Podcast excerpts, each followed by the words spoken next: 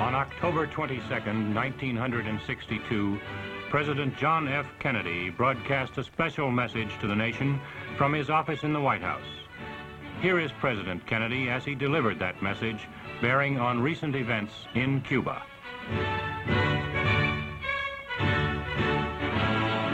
Good evening, my fellow citizens. This government, as promised, has maintained the closest surveillance of the Soviet military buildup on the island of Cuba. Within the past week, unmistakable evidence has established the fact that a series of offensive missile sites is now in preparation on that imprisoned island. That was President John F. Kennedy giving what was perhaps the most harrowing speech in American history.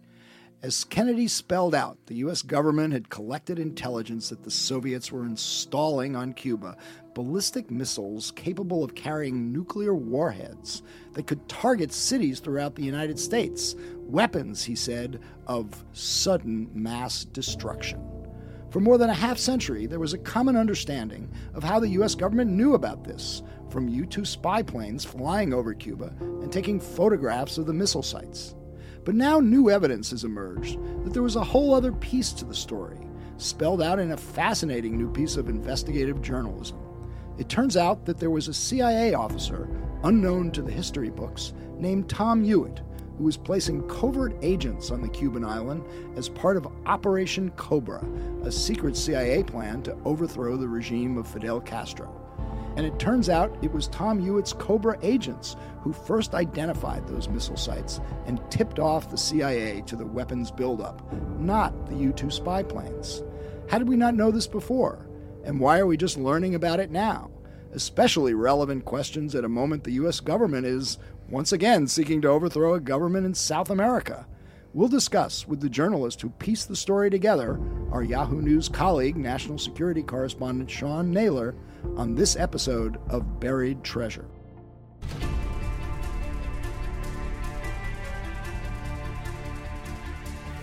Because people have got to know whether or not their president's a crook.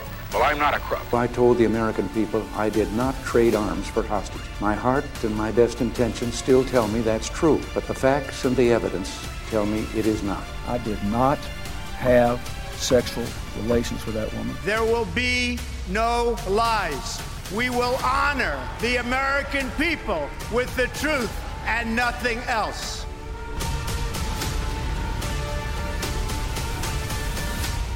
I'm Michael Isikoff, Chief Investigative Correspondent for Yahoo News. And I'm Dan Klaidman, Editor in Chief of Yahoo News.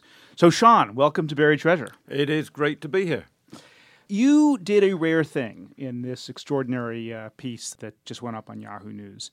You managed to break news on one of the most scrutinized and crucial events in modern U.S. history. Tell us quickly how Tom Hewitt and his band of agents pulled this off. And then I want to talk to you a little bit about how you got onto this story in the first place. So, Tom Hewitt was a case officer in the Miami station of the CIA, which in the early 1960s was the largest station that the CIA had in the world, with hundreds of employees basically running operations into Cuba, analyzing what was going on in Cuba, and so forth, as Castro's grip on power tightened and as Cuba became increasingly communist. Tom Hewitt ran a small team of agents initially into western Cuba, and we describe in, in the story uh, how they infiltrated Cuba. And he had trained particularly his principal agent, a man called Esteban Marquez Novo, who was a, a former Cuban military member, in the sort of top level clandestine tradecraft. And he'd given him about a six to eight month training course in how to do that, all of that sort of stuff. And after infiltrating the team, it turned out that Marquez Novo was an absolute natural at this. And he was able to build up a network inside of Western Cuba that eventually, some estimates included as many as 100 sort of members. And what was uh, his mission when he went in? Because it wasn't to discover nuclear missiles. No, no. His mission, his mission was, was essentially twofold. It was to set up a network that could be used, and, and I don't think they ever anticipated it was going to grow as large as it did, but to set up a network that could be used primarily to gather intelligence and potentially to conduct sort of resistance operations, actual sort of covert attacks, that sort of thing. So, in effect, they were sleeper agents right? I mean, they were there. They weren't conducting operations per se. There wasn't sabotage going on. They weren't blowing up railroad tracks or buildings. Uh, they were there to sort of be sleeper agents to await for an order from, presumably from Tom Hewitt, to begin military resistance to the Castro regime. Yeah, the only reason I, I wouldn't use the phrase sleeper agent is they were operational. The operations that they were conducting were intelligence gathering operations. Well, that that is what yeah, a sleeper yeah, agent does, isn't it? I mean, it collects well, intelligence. I tend to think of a sleeper agent as somebody who's just laying low and waiting for the green light, but you okay. may be right. I, am thinking of the illegals, you know, that the Russians had placed in uh, in the United States. They but were, they they actually were not not to get on a tangent here, but they actually, I mean, they were here for ten years or something, mm-hmm. and then they right. were supposed to be released or operationalized.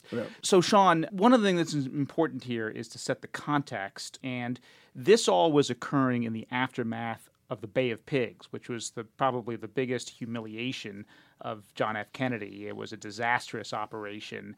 And so there was reticence and some kind of risk averseness to these kinds of operations. So one of the challenges that Tom Hewitt had was to actually get permission to do this, correct? Yes. The Kennedy administration was okay with sending agents in, but they, you were not allowed to parachute agents in. They had to go in by sea. And Hewitt sat down with his principal agent, Esteban Marquez Novo, and figured out where Marquez Novo would be most comfortable sort of infiltrating. And that was on the sort of the southwestern coast of Cuba which obviously is much harder to get to from Florida than the northern coast of Cuba. And together with another case officer in the paramilitary uh, side of, of the station called Rudy Enders, who went on to run the CIA's entire special operations group later in, in his career, they came up with a plan that involved taking a World War II era landing craft which was the only ship that they knew that they had access to that had the range required to get all the way around the western tip of Cuba, but then towing behind it a sort of, at the time, high end, cutting edge wooden sort of sport craft called a Forrest Johnson Prowler, which had a very low draft because the route that they needed to take was through a, some shallows that you needed a draft of five feet or less in your ship. So the sort of World War II era craft, the landing craft took them all the way around the western edge of Cuba, then stopped. A smaller crew then with the two agents got in the uh, the Forrest Johnson Prowler, and that went up to about a mile off the coast in the middle of the night on March 11th, 1962. And then they got in a canoe, a fiberglass canoe, and paddled paddled into the mouth of the San Diego River and a couple of miles up the river before beaching the canoe, burying it, or at least sinking it rather, so that uh, it could be used again, it could be found and used again, burying uh, a bunch of their supplies, and then walking off okay. into the night. So, Sean, so how do these agents discover the missile sites? And at what point? They discovered the missile sites because the network was so extensive and if you were around in Western Cuba and with a mission to keep your eyes open as to what the Cuban military was doing and what the Soviet military was doing, it was hard, first of all, not to realize that something was going on because thousands of Soviet forces were showing up and building bases. And the agents in particular spotted that there was an area of Pinar del Rio province, which is the westernmost province in Cuba, that was roughly shaped like a trapezoid, as it became known, in which a lot of secret stuff was going on to include work on missile sites. And that was the report that they sent back that was used to target the U 2 flights. A couple of kind of ironies before we get to that mm. aha moment. One is that there were reports coming in mm. from agents on the ground speculating mm. about missiles being mm. put in, ballistic missiles being yeah. put in, but they were being discounted routinely by Langley, correct? That's correct. The sort of the CIA's analysts, along with their peers in most of the rest of the U.S. government, were sure that the Soviets would not risk putting nuclear missiles in Cuba, and so tended to discount reports to the contrary. So, one of my favorite details in this story is that the one man at the CIA who actually put credence in these stories was the CIA director himself, John McCone. But when these some their reports were coming in, he was on his honeymoon yeah. with his new wife in Paris, correct? That's right, in France. Yeah. He, he, well, and and the detail that leapt out at me at that is he was there for several weeks. Yeah. So yeah, the, yeah. the, CIA director goes off to Paris on his honeymoon for several weeks in the middle of the Cold War. I mean, that seems like a pretty long honeymoon. It, it was. Now, to be fair to John McCone, the, the CIA director, he did take a small communications team with him and in fact on his honeymoon? Yes that and, sounds romantic. and, well he was he was sending back so many uh, messages and cables to cia headquarters that one wag there said he wasn't sure if the director understood what he was supposed to be doing on a honeymoon. So, how did his wife feel? I don't know. Okay well first of all i just want to say that anytime you want to say wag on this show, you're permitted to do that. That's okay. like we should bring that back that term for uh, skullduggery and buried, and particularly for buried treasure. But the other irony, given the fact that eventually it was with the U two spy plane over all these years that was getting the credit for actually spotting these uh, missiles, mm. is that we had cut back on the use of U two spy planes, and in fact we were not flying them over Western Cuba at all. Explain that.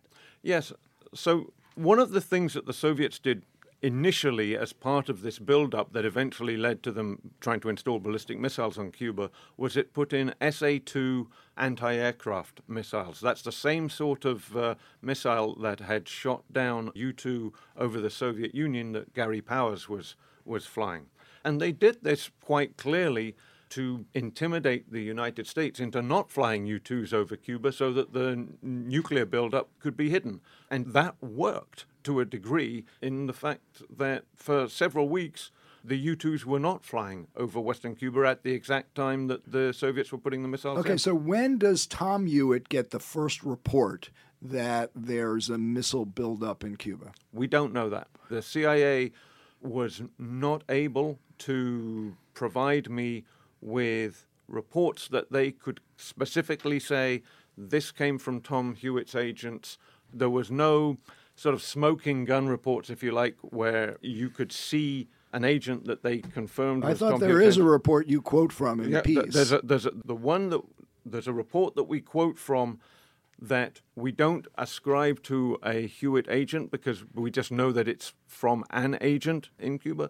There's another report, the report on the trapezoid area. area that came in, I believe, on the 17th of September, but I can't. Some of these reports. I thought there was an August report you quote from. There the, is. There the was piece, an August right. report, but that we assume that that might be from a, a Hewitt agent.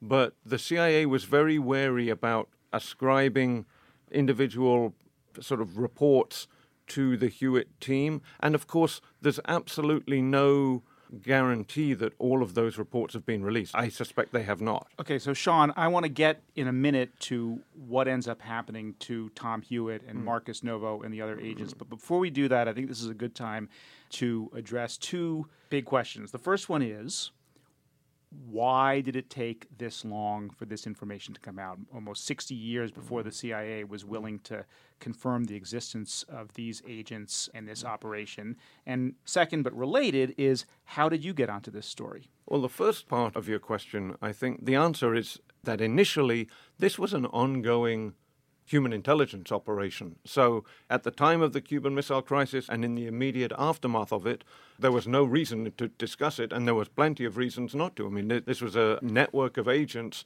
that were still sending intelligence back from Cuba and that may or may not be used to help foment rebellion against Fidel Castro. I think that as the years went on, and of course the United States quickly got caught up then in the wars in Southeast Asia, people just forgot about it. It wouldn't have been widespread knowledge even inside the, the CIA. I mean, Well, you know, this was a yeah, I this mean, is a look- human intelligence operation. uh, having just listened, uh, re-listened to uh, Kennedy's speech, I'm actually old enough to have listened to it at the time. I was very young. But one of the things Kennedy says in there that is clearly not true, he makes the point that the U.S. government doesn't seek to overthrow other governments. We believe that countries should decide for themselves mm. who their rulers are. And clearly, there was a big proviso mm. that the U.S. Mm. government was not prepared to admit, which is that except in communist nations that we do want to overthrow. So clearly, it was in the national interests of this larger lie being told by President Kennedy and the U.S. government to put it all on U 2 spy planes instead of acknowledging the existence of covert agents who were there to overthrow the regime of Fidel Castro. Certainly, yes. Yeah. Right. You know, one of the things that I, Sean, I've talked to you about, this story reminds me of the thing that you often hear from the CIA, usually when there's some scandal or some mm. operation that's gone badly wrong and that's embarrassing to the mm. CIA, which is, well, you know, you never hear about our successes, you only mm-hmm. hear about our mm-hmm. failures. And usually we kind of roll our eyes when we hear that, cynical intel reporters that we are. Mm. But this is an example of that. I mean, it is quite, this was almost a flawless operation, a hugely valuable operation, which the American people never heard about. Okay, Sean, how'd you get onto it? I got onto it a long time ago, probably about 13 years ago, if maybe more. You've been sitting on this for 13 years? right, yeah. I mean, come Uh, on. well, I, I made I made a stab at it. I just uh, want to say it only took him about like four or five months to do it for us. I wouldn't have waited for 13, another 13 years. I guess the important thing, and, and we finish the story with this, is that Tom Hewitt was posthumously given the CIA's highest award, the Distinguished Intelligence Medal, and the, the award ceremony was in January 2005 at the CIA's Langley Done headquarters. secretly. Yes. Well, it was it was done secretly, but the award itself was not secret. But they didn't publicize it. Right. And uh, you know, I had a sort of knew somebody who was a, a friend of the Hewitt family who'd attended that and told me about it and basically said you you should look into this this is an interesting story and you know I started digging around it was quickly confirmed i mean i had a copy of the citation for Hewitt's award And what does the citation say? what the citation says, and I can read it to you, mm-hmm. it says In January 1961, Mr. Hewitt joined the Miami station as a paramilitary officer in the Cuban program. Shortly thereafter, he developed and ran one of the most successful operations in the history of the organization. Mr. Hewitt spotted, developed, recruited, and provided intensive paramilitary training to a team that was infiltrated into Cuba. It was this team that reported on the presence of nuclear equipment in the Pinar del Rio province of Cuba. Based upon the reporting from Mr. Hewitt's team, U 2 aircraft were dispatched to the region. Their photographs confirmed the presence of nuclear capable missile equipment. The rest is history, known today as the Cuban Missile Crisis. Public credit for the discovery of the missiles in Cuba was given to the U 2 reconnaissance aircraft in order to preserve the security of the team that Mr. Hewitt created, trained, managed, and motivated through one of the darkest periods of the Cold War. So, wow, it's all right there. Yes. They spell it out. Yes. And how is it that nobody else noticed that? I guess they didn't have the right friends. I was fortunate to Wait, know so somebody wait, who was that was that was not a public document. No, no, I mean it, it's it's an unclassified document, but I, Was it there were no there were no press releases about it or But anything the, like that. you've had that document for quite for a long Yes, time. I've but had the that, issue was the reporting that it took to flesh out the Yes, story, the that's right. narrative. Yes, it took many months of, uh, as you are well aware, as as, as the editor waiting for it to put it all together. Key was to describing the infiltration, which we do in, in great detail in the story. It's was- uh, was- which is absolutely cinematic. I mean, I really encourage people to read the story. It's a very dramatic Mm. beginning of the story. So this is a journalistic question here. Uh, you say this was an unclassified document, but it was not a. It had not been made public by the CIA. So how did you get your hands on it? I got my hands on it through my friend who uh, who attended the ceremony, and then through the family. At the time that I started digging into this, back in sort of the 2006, 2007, 2008 timeframe, I it was sort of like a labor of love back then. Millie Hewitt, Tom Hewitt's widow, was still alive. and I interviewed her, and some quotes from those interviews are, are in our story. She had a bunch of papers that Tom Hewitt had left behind that al- alluded to this operation, and I was able later on to reach out to Rudy Enders, who's still alive and was eager to help flesh out the story of the infiltration in particular the fact of Operation Cobra and I should have asked this before Operation Mongoose was related or separate or succeeded Operation Cobra? I, my, uh, I think that and it's a good question because you know having now amassed a small library of Cuban Missile Crisis Cobra, books, Mongoose, yeah, yeah, they the all relationship? yeah, right. I think as I understand it, Cobra was sort of a subset of Mongoose of, of, of the larger yeah, operation yeah. to overthrow the uh, Castro government. Something that most Americans probably have are unaware of or have forgotten if they knew about it. Very much, all this is very much remembered by the Cubans who you know, have museum dedicated to U.S. government efforts to sabotage their regime. But it is, as I pointed out in the introduction, a little bit relevant now. But wait, uh, before you light... get to that, I know what okay. you're going to say, but but let's just finish the narrative here because okay.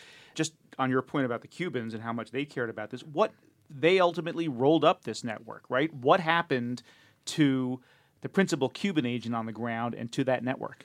Yes, in the, sort of the spring of 1964 so, roughly a year and a half after the missile crisis, the network finally sort of was rolled up by the Cubans.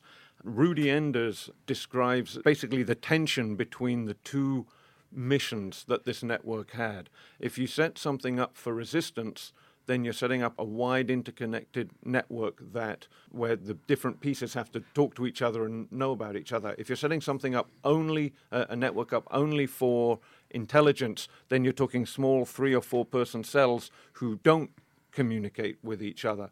The fact that this network was so large and probably not every one of those agents was adhering to the strictest rules of tradecraft that Tom Hewitt would yeah. have wanted meant that eventually the Cubans got onto them and rolled it up so pre- Marquez, pretty quickly. So Marquez Novo wasn't found until a year and a half after the coup. He was that's, continued to operate for another year and a half. That that is that's that, fascinating. Yeah, that's correct. And what and, uh, and what happens to him? There are different stories. The most common sort of theme is that he was eventually cornered in a tobacco house in Pinar del Rio province and sort of in a shootout took his own life. In one of Tom Hewitt's papers, Hewitt says that his information was that Marquez Novo was beaten to death by Cuban intelligence. But that may be right, but it may he you know Tom Hewitt may not have had access to all the information that came in once Marquez Novo's family sort of came, then, came, to America. And then very quickly, how does Tom Hewitt live out the rest of his career at the agency and, and the rest of his life? And then Isikoff, I think you yes. to make a point about the yeah. contemporary relevance. Yes. Yeah. So Tom Hewitt, after being stationed in Miami, goes to Laos and is part of the CIA's secret war in Laos, running uh, road watch teams of Laotians who were keeping an eye on the Ho Chi Minh Trail. Then he does a tour in Vietnam itself. And then he becomes, later on, the CIA's liaison to the U.S. Army's John F. Kennedy Center for Special Warfare in Fort Bragg. And he actually helped establish Delta Force in the late 1970s. With, right. uh, with the great uh, Charlie Beckwith. Con- controversial Charlie Beckwith, yeah. and never speaks a word of this operation. No, no, he never. He, I mean, other than other than to his immediate family years later, I really was unable to find any evidence that Tom right. Hewitt had talked about this, including one of the sources that we quote in the story Jack Downing, who was a sort of 30 year friend of the Hewitt family and who presented the posthumous award to Millie Hewitt, Tom's widow, said, as he presented it in his speech, that in a 30 year or so friendship, Tom Hewitt had never mentioned this operation to him. And that's a guy who held just about every security clearance under the sun. Well, and just back to the point I was I was about to make, which is we are having this discussion at a time on a day that the Trump administration has taken steps to essentially uh, overthrow another leftist regime in South America, the guy, the Maduro government in Venezuela, recognizing an opposition leader as the leader of that government. And I have to say, there is, at least on the surface, some parallels here. And it does make one wonder how much else there is to the Venezuela story that we're only going to learn about uh, in uh, decades in the future. Yeah, I mean, certainly there are parallels. You've got a Moscow client state in Latin America. And we could have a confrontation with the Yeah. Russians over this if you've seen right. the latest news out of the Kremlin about uh, how it would be a catastrophe Mm. if the U.S. government continued to um, uh, delegitimize Maduro. Yeah, I mean, I think that the two differences are, as far as we know, there's been no Russian attempt to install nuclear weapons in Venezuela, and I suspect that the appetite in the United States, maybe not in some parts of the U.S. government, but the appetite among the American people for regime overthrow is probably pretty limited. Uh, yeah. Well, let's let's all remember that there is a long history of presidents facing scandal and legal problems, trying to distract away from them by getting mixed up in uh, foreign adventures. so, just to bring things back to our usual topic of Yes. conversation on on these podcasts, skullduggery. I think we have to be open to that possibility as well. Uh, Sean Naylor, amazing piece of journalism, really changes the way that we look at this crucial piece of our history. And uh, we're really proud to have it on Yahoo News. And uh, thanks for being on uh, Buried Treasure. Oh, thanks for having me. Thanks to Sean Naylor for joining us on this episode of Buried Treasure. Don't forget to subscribe to Skullduggery on Apple Podcasts or wherever you listen to your podcasts. And tell us what you think. Leave a review. Be sure to follow us on social media at Skullduggery Pod. Talk to you on Friday.